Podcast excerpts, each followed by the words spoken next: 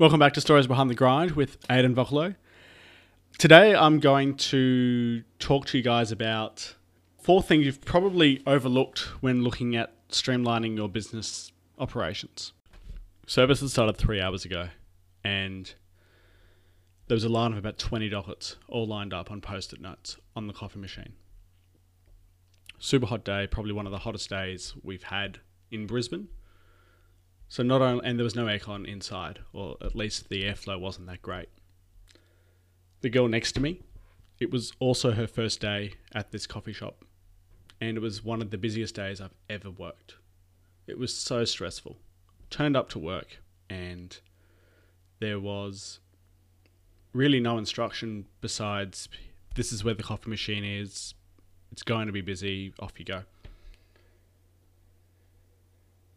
I think that day we did about 10 kilos of coffee um, that went through the machine.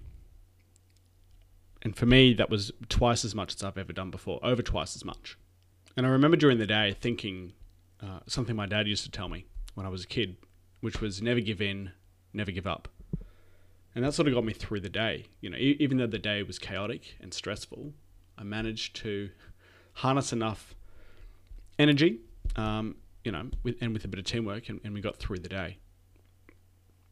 However, the day would have gone a lot smoother if there were sort of systems and processes in place and a checklist, and this is how everything works uh, that was given to us beforehand.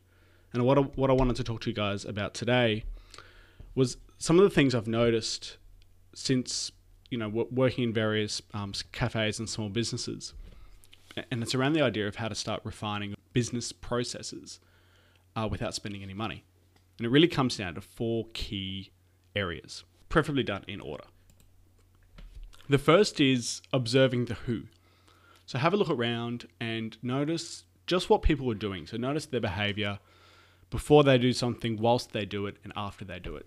As someone who is new to this cafe, it gave me a chance to just observe and have a look around at who was doing what, who was responsible, who was walking around, who was calling the shots, how they were doing it, what the system was, and sort of, you know, begin to understand what was missing, not only in a commercial sense, so not only in the sense of what's going to bring in money, but also in a, a cultural sense. So, who isn't abiding by the rules? How are people uh, engaging with one another? Now, step number two is observing how these tasks are done. So, who actually performs them? Does the same person perform the task the same way every time? And is it consistent amongst every, everyone who performs the same task? And this is where inconsistencies can come up. You know, the same person may do things slightly different every time, or not everyone's trained up on how to do the one task properly. And it was something that was missing at this coffee shop that I worked at.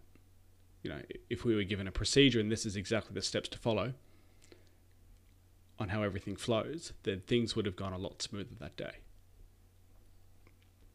Step three is to start sort of taking a higher level view and start to look th- for synergies amongst individuals and teams. So, what can individuals do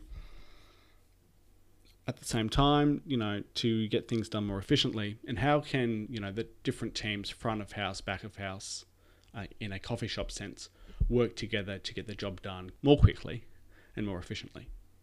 And this might be looking at where communication is lacking or where there's too much communication or too much noise that's going on. Should there be more communication or should the communication that's happening be refined and sort of uh, boiled down to what, what is actually needed. And the fourth step too, to start sort of looking at your business processes